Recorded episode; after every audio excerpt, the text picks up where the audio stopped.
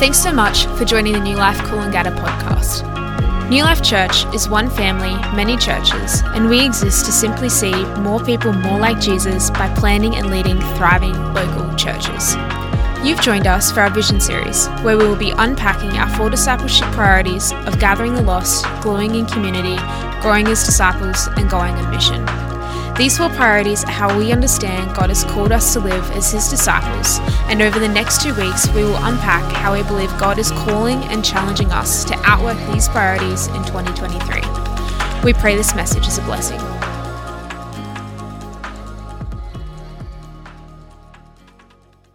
So good. How is everyone this morning? Doing well? How good was that video?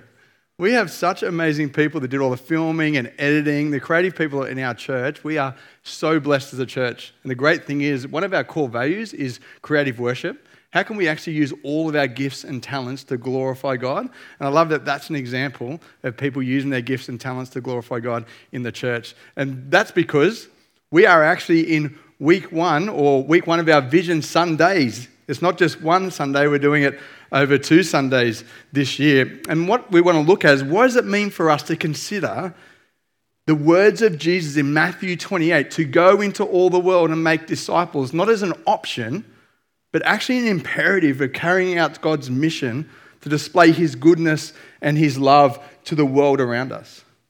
You know, New Life Church believes passionately in the Great Commission. And it's best encapsulated, I believe, in our mission statement for us as a church.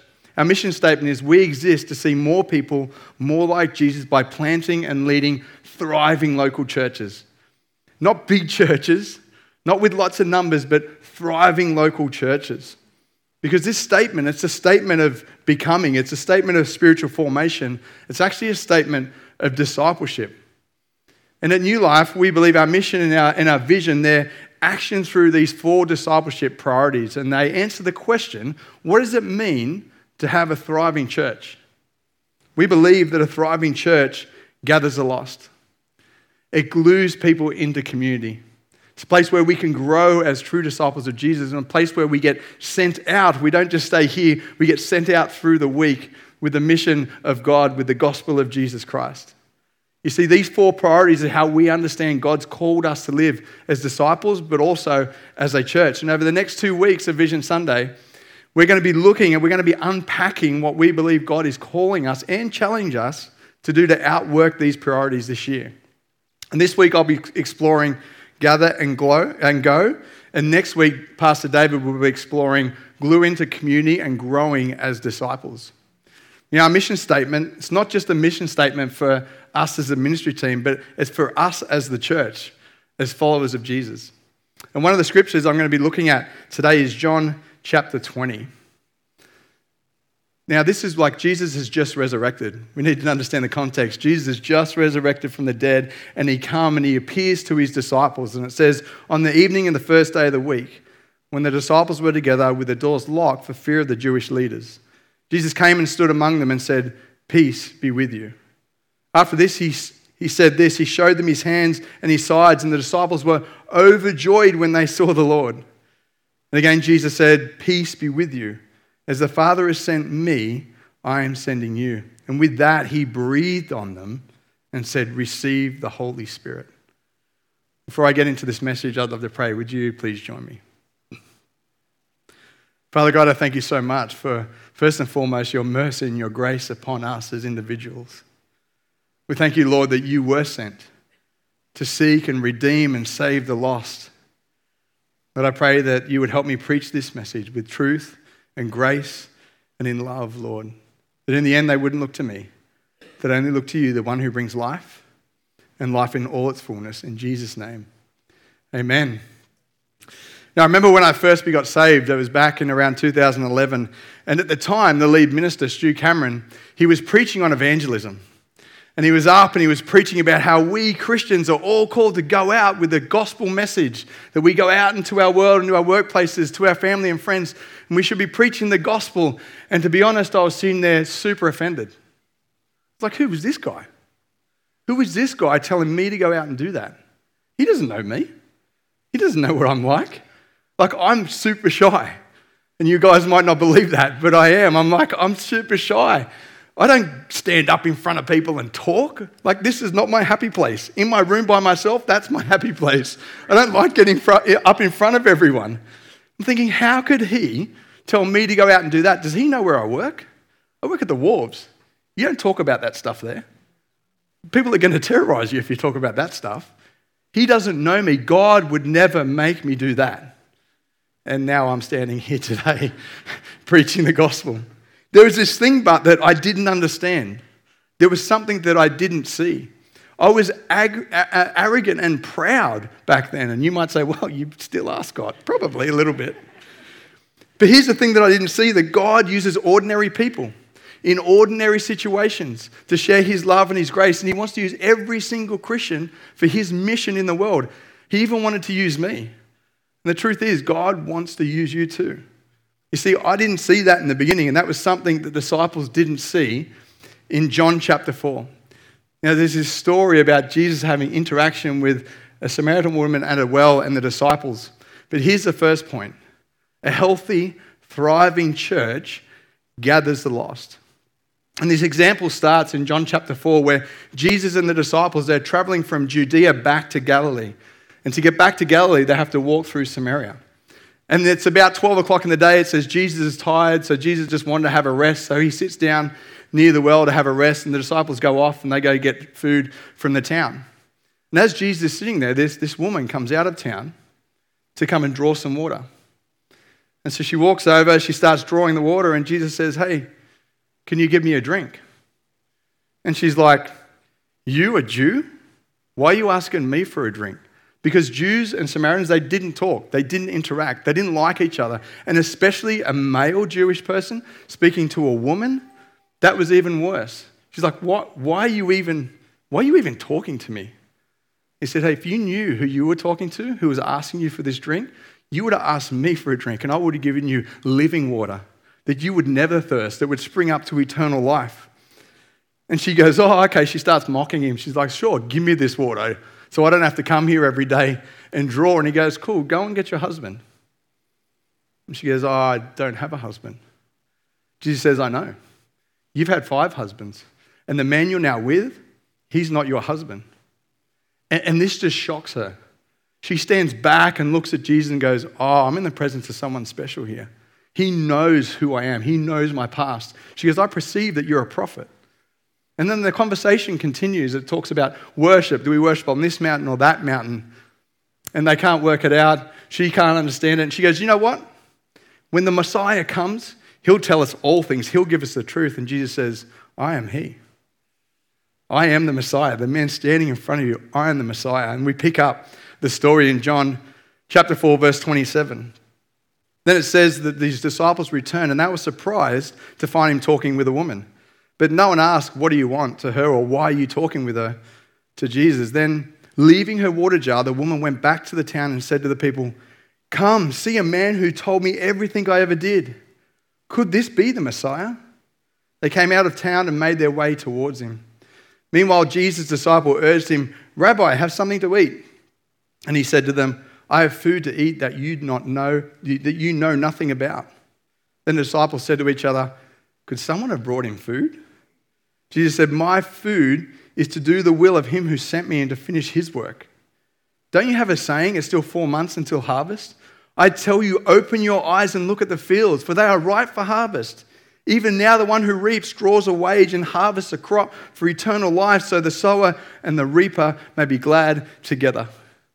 We have this story of Jesus' encounter with this woman, where he's trying to gather her to himself.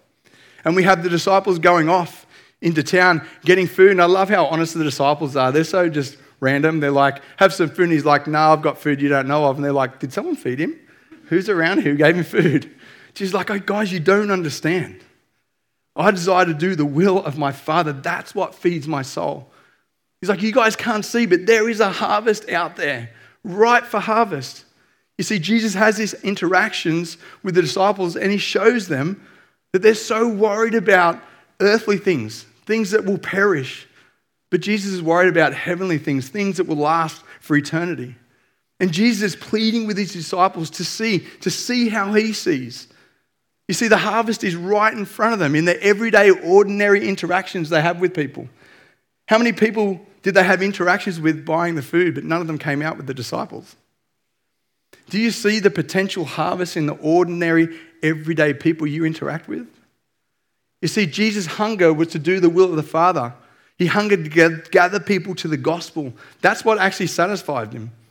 What's the saying? Jesus and satisfied Jesus was to do the will of the Father. You see, Jesus lives with a different operating system. His base operating system is different to ours. His system is outward focus. He's always looking for opportunity to love. He's always looking at every encounter as an opportunity to gather the lost. He's looking at every situation and thinking, what can I give here? What truth can I give to this person? You see, Jesus sees every encounter as a harvest for the kingdom of God. But humanity, we and the disciples, we're not running off the same baseline operating system as Jesus. We hunger for earthly things like food and wealth and fame and comfort. We're not satisfied with the will of God like Jesus is. We, we want our own will to be done. Our basic operating system is, is inward focused. When we look at the world from a selfish perspective, we're looking at every situation and thinking, what can I get out of it, not what can I give? You see, we see the harvest for what we want and what we need, and we actually use each other for personal gain. What if we actually changed our base operating system and saw the world and people like Jesus did? You see, Jesus was always focused on gathering people to the truth, gathering people to the gospel, gathering people into the family of God. And Jesus pleads with his disciples, he's like, open your eyes, guys. See the harvest. We go around so busy. Our lives are so busy. We're so focused on ourselves that we actually lose sight of the harvest that's right in front of us. It's just those everyday interactions we have with others.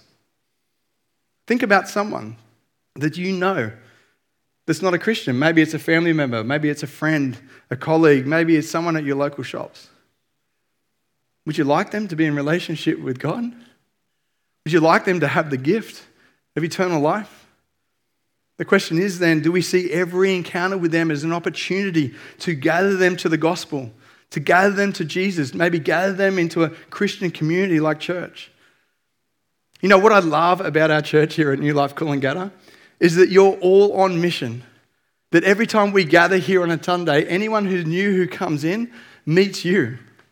As a, as a church pastor, to know that I have a, such a loving community as you guys is so warming to my heart. The amount of new people that come to me and go, Oh, when we came in, it was like the whole church was the welcome team. Because we're all on mission. We all understand what it's like to gather people to the gospel. It's so beautiful. How many of you came to faith by an invitation from someone? Many of us came to faith by an invitation by someone to, to come and see. But there's a real issue in the modern church. There's not enough people actually working in the harvest. There's not enough Christians willing to be workers. There's not enough people willing to put their hand to the plow. There's a study that's just been done, and it shows that 90% of Christians have never shared their faith outside their family. That's really sad. Maybe Jesus is saying to us, open your eyes, see the harvest. Corrie Ten Boom, she's an amazing lady. She says, a person is either a missionary or a mission field. You're either a missionary on mission for God or you're the mission field. We think missionaries are this God's super servants, right? These special people, but the term missionary is not even in the Bible. It's actually all believers. All believers are called to be on mission. Or to put it in another term, it's from being becoming from being the harvest and then becoming the harvester. Or from being gathered to becoming the gatherer. You say, Scott, this is scary. Yeah, it is, but it's also exciting. We get to be part of the mission of God that we've all benefited from. You go from the recipient of the love and the grace of God to the one who gives the hope and the love and the grace of God to others. You say, How? How do I do it? It's just by taking the simple example of Jesus here in John 4. You see, he was just willing to spend some time in simple dialogue with a woman at a well. And through their encounter, Jesus invites her to the gospel, invites her into relationship with himself. It's just an everyday, ordinary, simple encounter and a conversation with a person. So let me ask you how many ordinary, encounters do you have with people each and every week? And this is the way you live your life. You see, Jesus has an encounter with a woman at a well. Where are your wells? Where do you encounter people throughout the week? Is it your workplace? Is it your local cafe? Is it your neighbors in your street? Is it your local sporting team you're in? Where is your well? And how can we turn those ordinary encounters into, into invitations to meet and encounter the love and the mercy and the grace of Jesus Christ? How can we gather them to a Christian community, gather them to the gospel? Well, the way that we gather people that we encounter at our well is just simple. It's just simple relationships sometimes. It's just getting to know people. Do you know you might be the only Christian someone knows? And so you're the only representation of what God is like to them. And just simply by coming into relationship with them, they get to see the character and nature of God in and through you. Sometimes it's just inviting people into Christian community. That doesn't mean church. That might be just like a whole bunch of years of going to the movies and you're like, I'm going to invite this person. They're not a Christian, but they come into orbit of other Christians that can love them and serve them and show God's nature. It is, it's invitation to church. It's invitation to Alpha. We have an Alpha coming up online. That's a really easy one to get people into because it's not face to face, it's online, but there's a way we can actually invite people to meet Jesus. But there is another way that we gather people to the gospel, and that's by being sent out through church planting. We exist to see more people more like Jesus by planting and leading thriving local churches. We believe church planting is a way that we can gather people to God, and we see Jesus sending people out in the Gospel of Luke. Uh, chapter 10. After this, the Lord appointed 72 others and sent them out two by two ahead of him to every town and place where he was about to go. He told them, The harvest is plentiful, but the workers are few.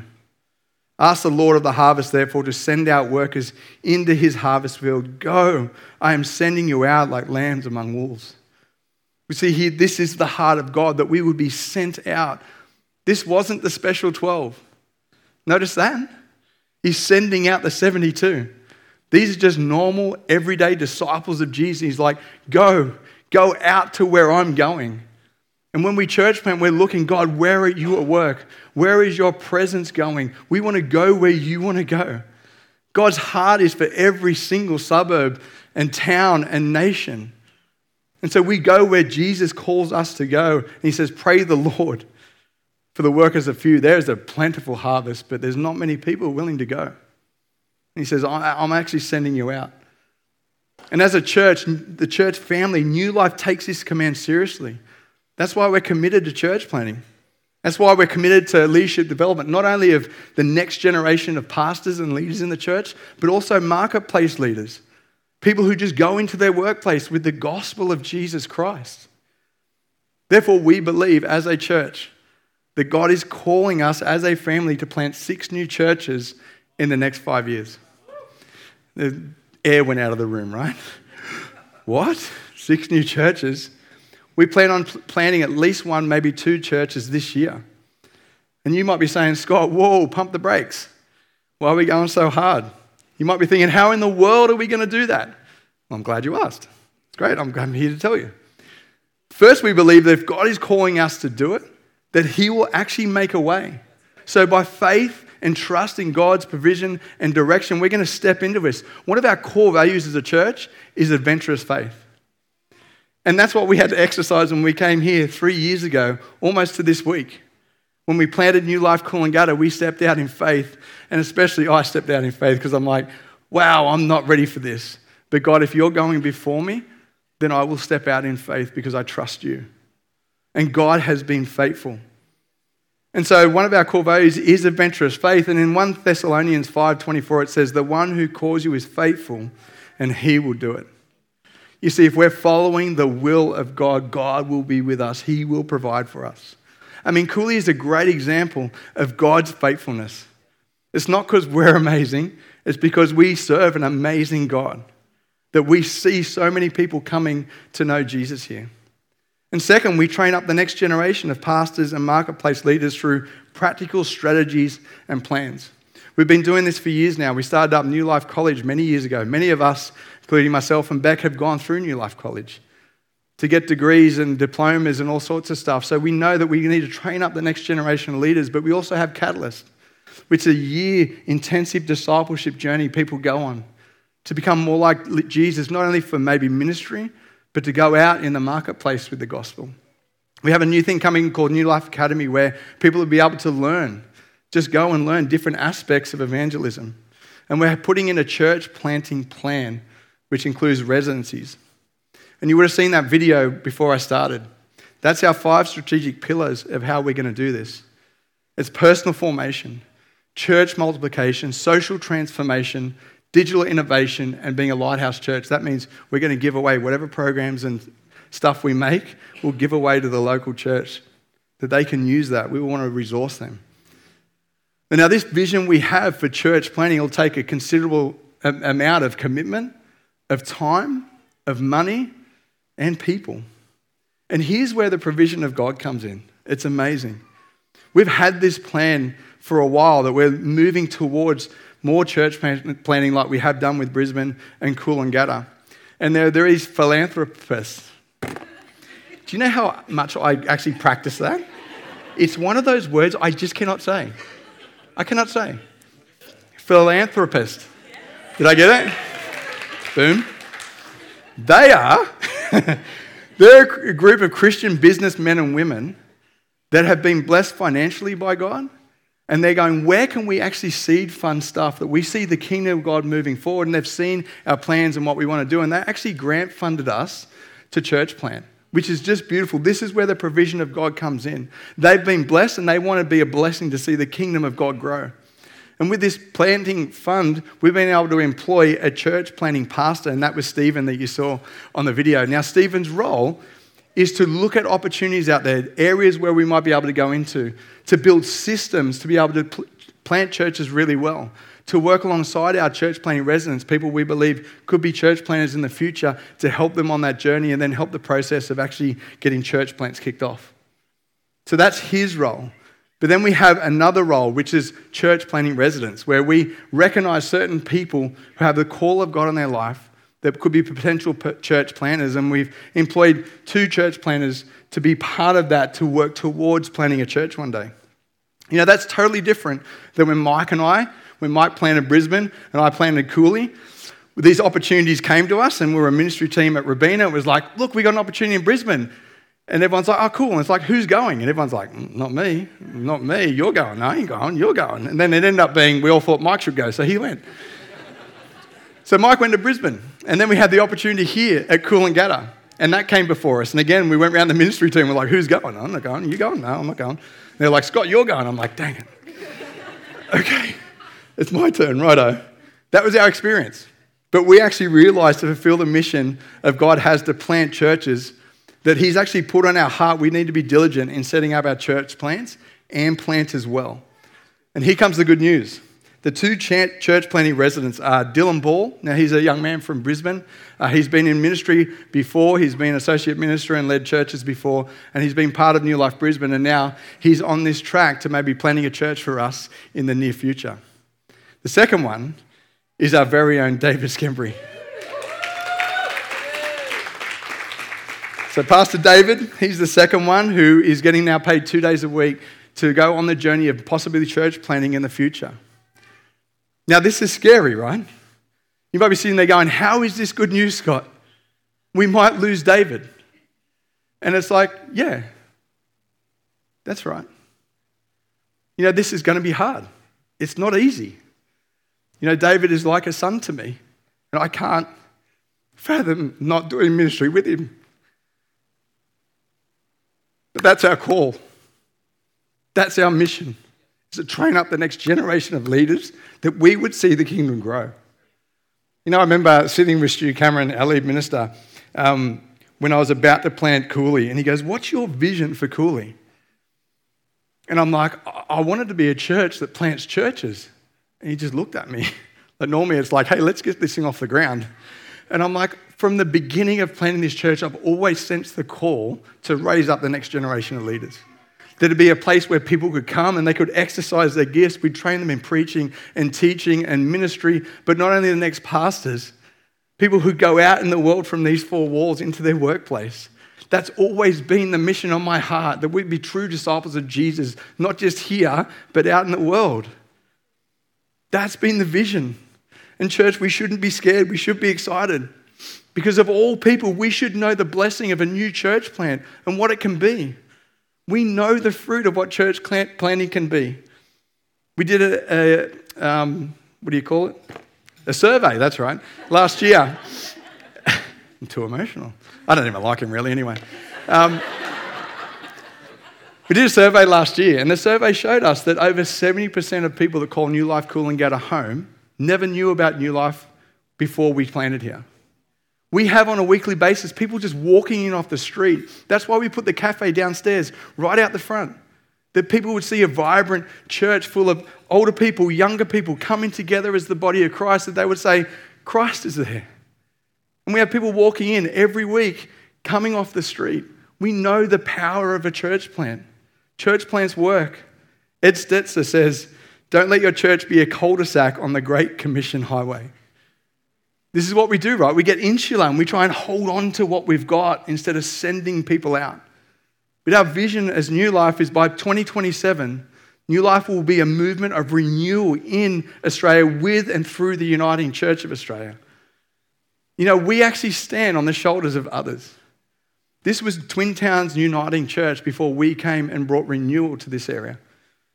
And we're standing here today because of the humility of those people that were willing to come to us and say, We want to see the kingdom grow. Will you come and do something new? Would you renew this area? And that's our heart as a church that we continue to renew. There is church decline. That's the story in Australia. But we want to fight against that with renewal because we believe that God isn't done yet. That God's mission is still that we would advance the gospel in every area. Here's the thing, but if we don't grab this together, if we don't grab a hold of this command to go out into the harvest, as a team, as a church, as the body of believers, we need to lift up our eyes and see that's actually the heart of God and actually join in with that mission together. Here's the thing first, we need to believe that we're all sent.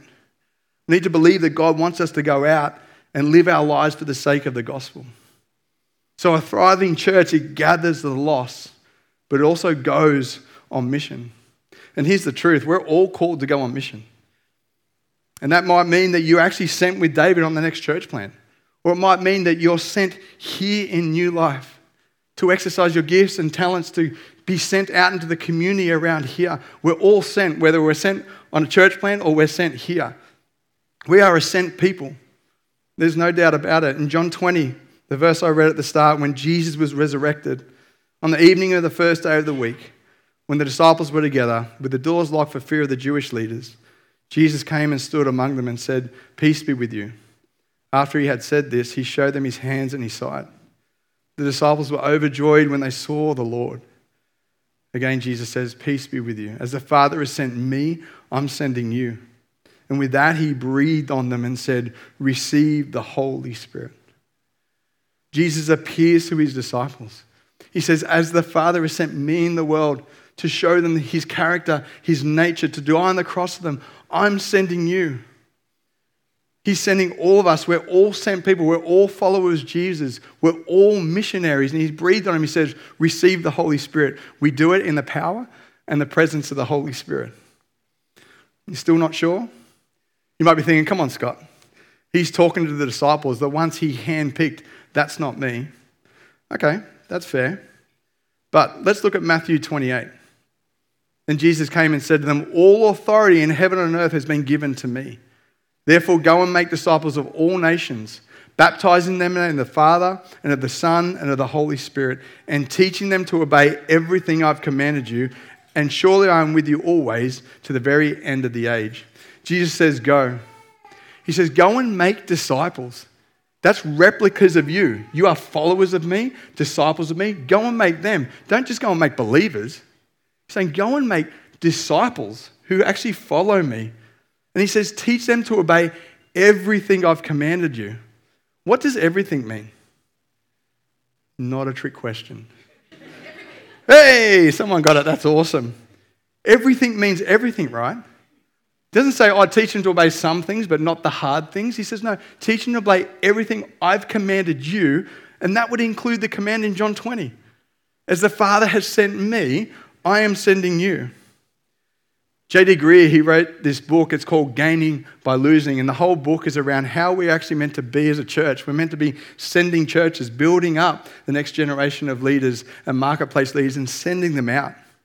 And he gives this vision of these two different kinds of church. The first one is a cruise liner church, a cruise ship. It's the modern day church, expression of the modern day church, where it's just calm and relax.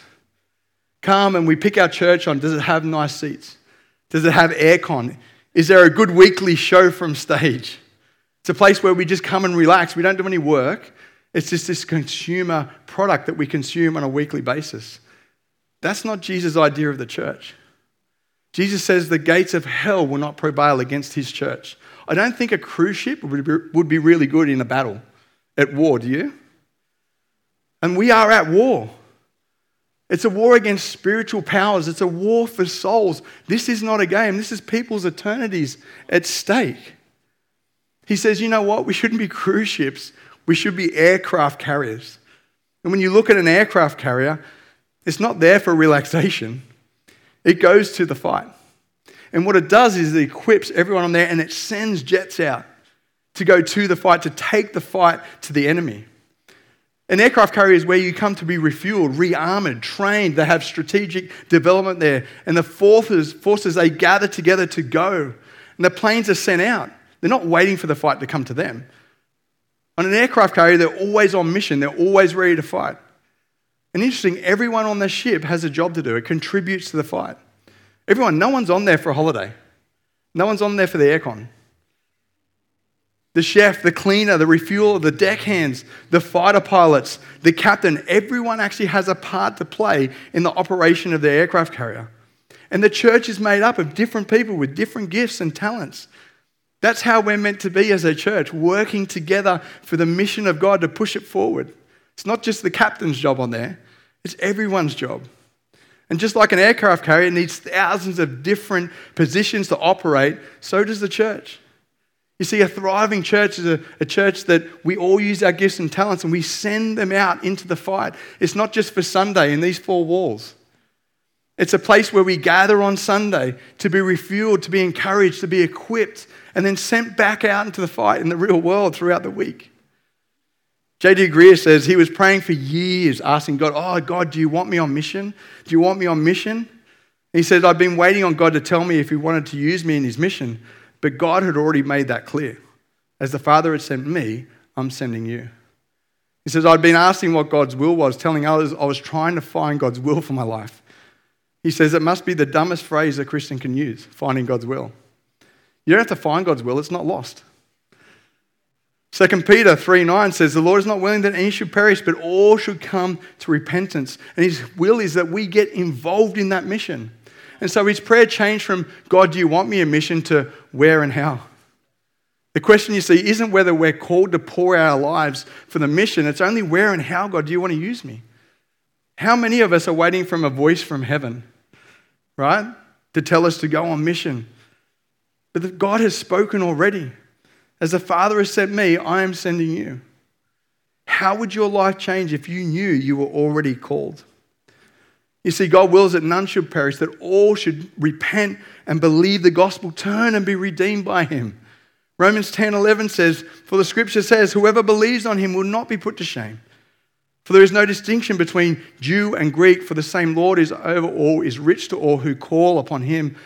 For whoever calls on the name of the Lord shall be saved. This is the gospel. Whoever calls on the name of the Lord shall be saved. Did you notice in that interaction Jesus had at the well with that woman? Did you notice that he knew her past? Do you notice that he knew that she, she had five husbands and now the man she's with is not even her husband? Jesus knew her broken past, but he still wanted to give her a future.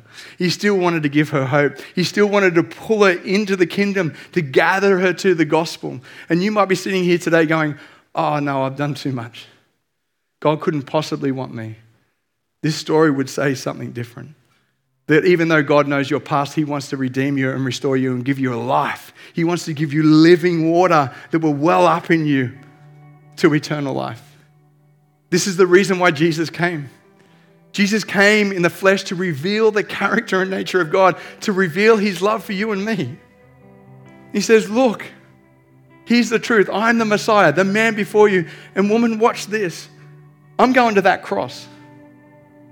I'm going to go there and I'm going to suffer the pain and the ridicule and the hurt, and I'm going to take your sin upon me because I love you. I'm going to die the death that you deserve, that you don't have to die that death. And I'm going to take that sin of yours and I'm going to bury it in the grave. And three days later, I'm going to rise in victory over sin and death. That when you repent and you believe and you put your trust in me, you receive that eternal life. That's how much I love you. But Romans 10 doesn't finish there. Continues in verse 14. It says, How then shall they call on him whom they have not believed? How shall they believe on him whom they have not heard? How shall they hear without a preacher? How shall they preach unless they are sent?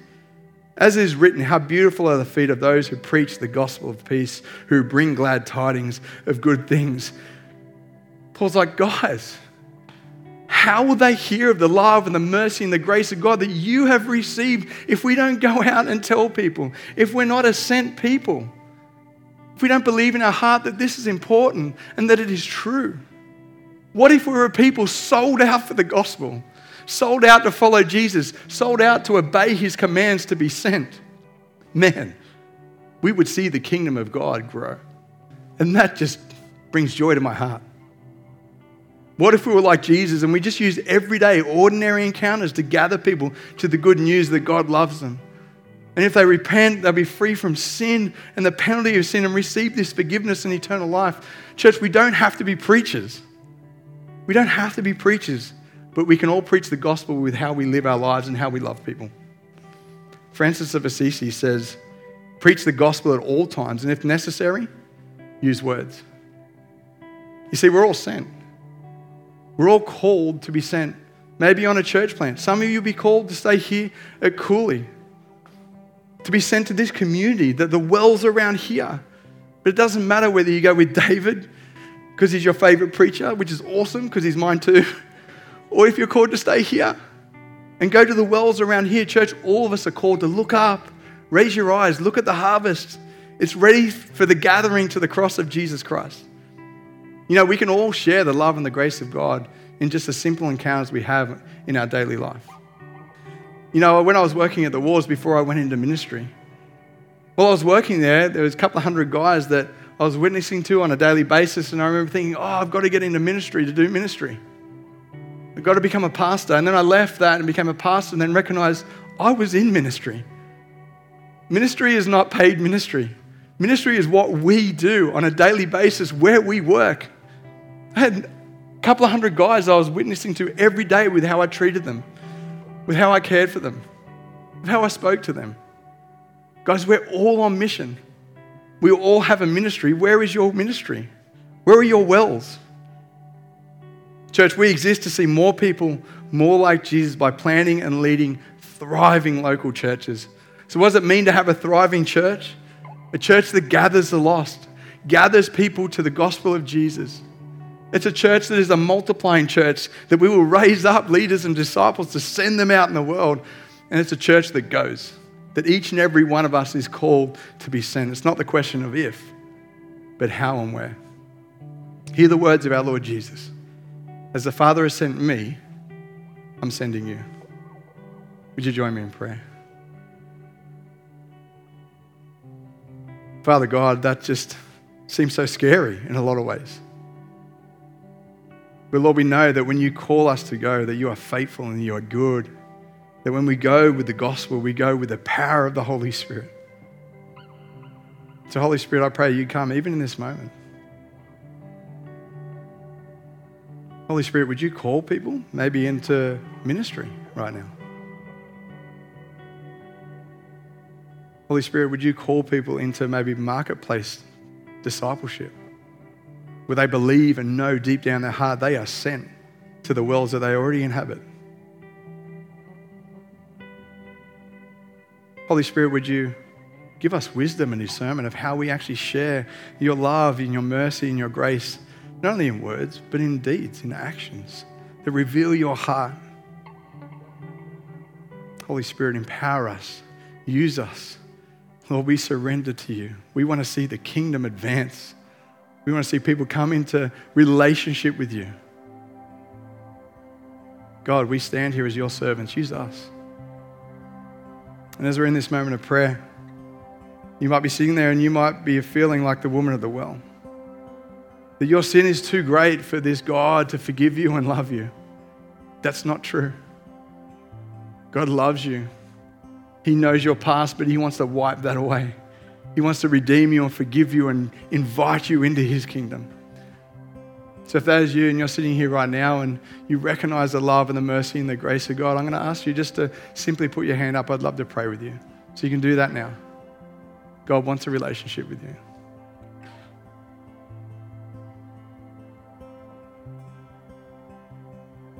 Lord, I thank you so much that you are a redeemer, that you sent your son to reveal your character and nature, that we see moments like this at the well where, where you're reaching out, Jesus. Even to those that think that they're too far gone, God, I thank you that you are a merciful God. So that I pray that those that repent and put their faith and trust in you, that God, you would redeem them, restore them, wipe them clean, that you would give them the gift of your Holy Spirit to eternal life. And that would be a river of living water that would flow through them out into the world. God, we thank you so much for your mercy and your grace, and we thank you for your great commission. Go. Go and make disciples. May we inhabit that in our lives. We pray all this in Jesus' name. All God's people said, Amen. Would you like to stand as we worship our God together? Thanks again for listening to the New Life podcast. If that stirred something within you or you would like prayer, you can contact us at church.nu or through our Instagram or Facebook page. We pray you have a great week. Be blessed.